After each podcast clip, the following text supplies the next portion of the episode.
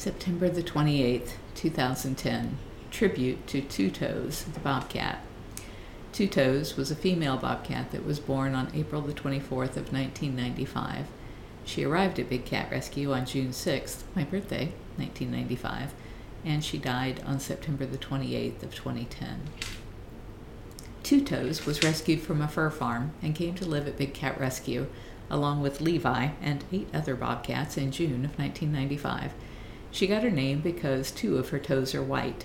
She, along with her roommates, actively participated in operant conditioning sessions with our big cat interns. Operant conditioning is the act of rewarding a desired behavior with treats or praise.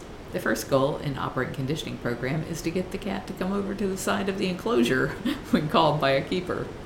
Two Toes learned quickly that when she came over to her operant trainer, she was quickly rewarded with a special treat.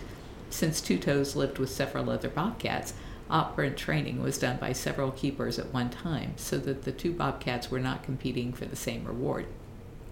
Most of our bobcats were rescues from fur farms. The deal our founders made with the fur farms we discovered in the US was that we would pay top dollar for every cat and kitten they had as long as the fur farmer would agree to never buy and breed cats again for slaughter.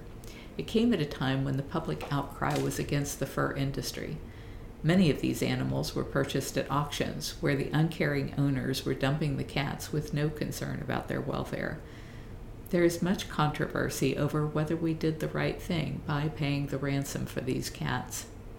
We still accept many unwanted cats each year, but do not pay for them and typically require that their owner surrender their license in an attempt to keep people from just trading in their cats each year for a newer and cuter model.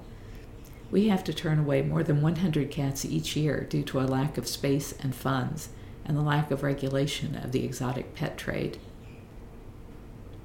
Two Toes, the bobcat, had been separated from her clan for observation. She was having a very hard time breathing. About the only way to tell the two females in the crazy bob crew was that the two toes had two white toes, but that is only apparent from the underside of the paw. Sadly, she had a heart attack and died very suddenly. Heroic efforts were exerted to revive her, but she was on her way to wherever good bobcats go, and after seeing the light, she wasn't coming back.